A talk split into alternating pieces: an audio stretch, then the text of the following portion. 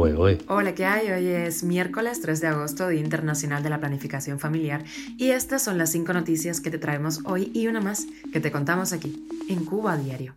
Esto es Cuba a Diario, el podcast de Diario de Cuba con las últimas noticias para los que se van conectando. Madres con niños cierran una carretera en La Habana y exigen que venga Díaz Canel. La tasa de incidencias de sospechosos de dengue aumentó en un 35,5% en solo una semana. Los apagones impactan a los trabajadores cubanos, vacaciones forzadas, reubicación laboral y teletrabajo. Te contamos los detalles. Se han registrado 24 feminicidios en Cuba en el primer semestre del año. Y Marco Rubio ha pedido al FBI investigar la actividad de Puentes de Amor y a sus miembros. Esto es Cuba a Diario, el podcast noticioso de Diario de Cuba. Decenas de mujeres con niños hicieron una cadena de bloqueo al tráfico en una carretera de la periferia de La Habana, coreando que venga Díaz Canel, según un video compartido por la opositora cubana Rosa María Paya en sus redes sociales. Vamos a escuchar el momento. ¡Vamos!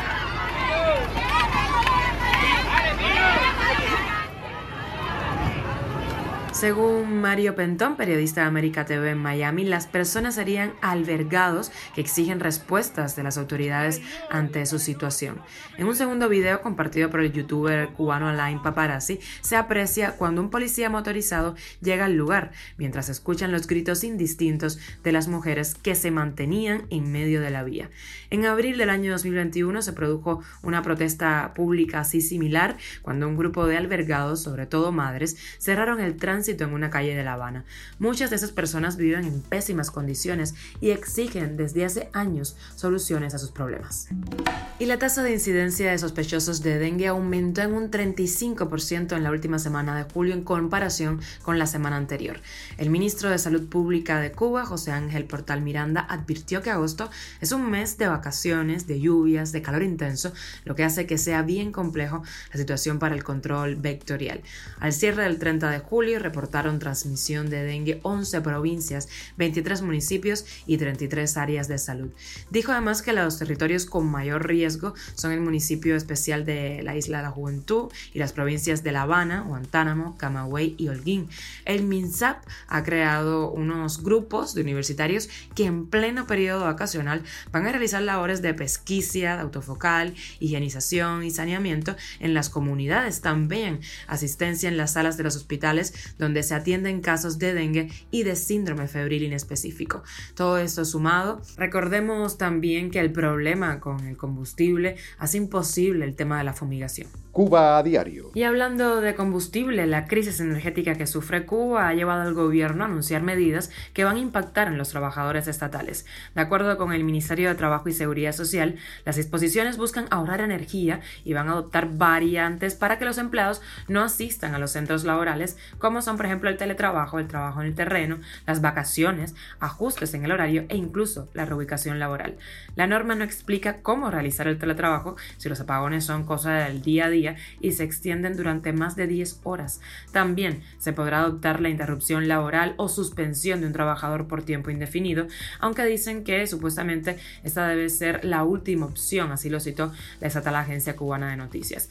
Los trabajadores que no puedan ser reubicados tendrán derecho a una garantía salarial equivalente al 100% de su salario, pero solamente durante un mes. La ministra Marta Elena Feito Cabrera señaló que los directores de las empresas estatales son los responsables de adoptar las medidas, aunque ello no será admisible en caso de que se apruebe la reducción de la jornada de trabajo. En ese caso, habrá reducciones salariales. Y la plataforma Yo Si Te Creo en Cuba registró 24 feminicidios desde enero de este año, una cifra que calificó de alarmante y que evidencia la escalada de la violencia de género en el país. Uno de estos actos violentos fue calificado como vicario, lo que incluye el asesinato de hijos menores o de otras personas mayores de edad por parte de un hombre como instrumento para perjudicar a una mujer. También se reportaron cinco intentos de feminicidio en el país durante ese mismo periodo. Ante la ausencia de un registro oficial de violencia de género, colectivos feministas de Cuba han criticado a las autoridades por negarse a incluir el feminicidio en el Código Penal recientemente aprobado. Cuba a diario. Y el senador cubano Marco Rubio envió una carta al FBI para que investiguen a la iniciativa Puentes de Amor que lidera el inmigrado cubano procastrista Carlos Lazo por actuar como agente extranjero del régimen en la isla para influir en la política exterior de Estados Unidos. En la misiva dirigida a Christopher Wright, director del FBI, Rubio indicó que el pasado domingo ese grupo organizó una especie de caravana en Florida para exigirle a Joe Biden, presidente de Estados Unidos, cumplir sus promesas de campaña de aliviar las sanciones contra La Habana y también pedirle eliminar el embargo. El líder de Puentes de Amor, un emigrado cubano que viaja con frecuencia a La Habana y se reúne con las autoridades, incluyendo con Miguel Díaz Canel, denuncia que el embargo es una guerra económica contra el pueblo de Cuba mientras hace silencio sobre la represión que sufren los habitantes de la isla a manos del régimen.